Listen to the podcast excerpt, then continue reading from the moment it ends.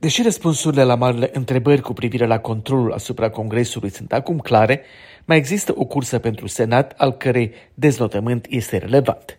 Turul al doilea al alegerilor pentru Senat în Georgia între titularul postului Raphael Warnock, un democrat, și republicanul Herschel Walker, un republican sprijinit de fostul președinte Trump mai ales în contextul candidaturii acestuia din urmă la președinție în 2024 și ținând cont de faptul că în alegeri cheie în alte state candidați sprijiniți de Trump au pierdut, acest scrutin poate să ofere indicii politice importante.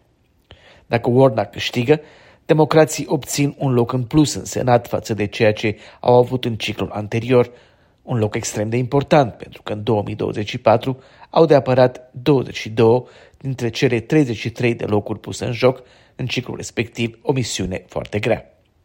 Dacă Walker, o fostă vedetă de fotbal american, câștigă, mandatul, interpretarea poate fi că anunțul făcut de Trump a impulsionat baza electorală republicană și că restul partidului se aliniază în sprijinul său. Georgia este un stat interesant, în general conservator, care însă i-a dat de puțin câștig de cauză lui Biden în alegerile prezidențiale. Este și statul în care guvernatorul și secretarul de stat, ambii republicani, au rezistat încercărilor lui Trump de a-i face să schimbe rezultatul alegerilor prezidențiale. Ori la recentele alegeri pentru Congres, electoratul din Georgia i-a răsplătit pe guvernator și secretarul de stat realegându-i. Acum, la 6 decembrie, fiind o alegere specială, principala miză este atragerea bazei electorale celor două mari partide și cel care o va face, în mai mare măsură, va câștiga probabil.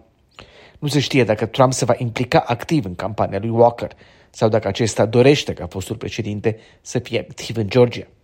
Asta survine în contextul în care Ministerul de Justiție din Statele Unite a numit un investigator independent în legătură cu două cazuri în care Donald Trump este vizat.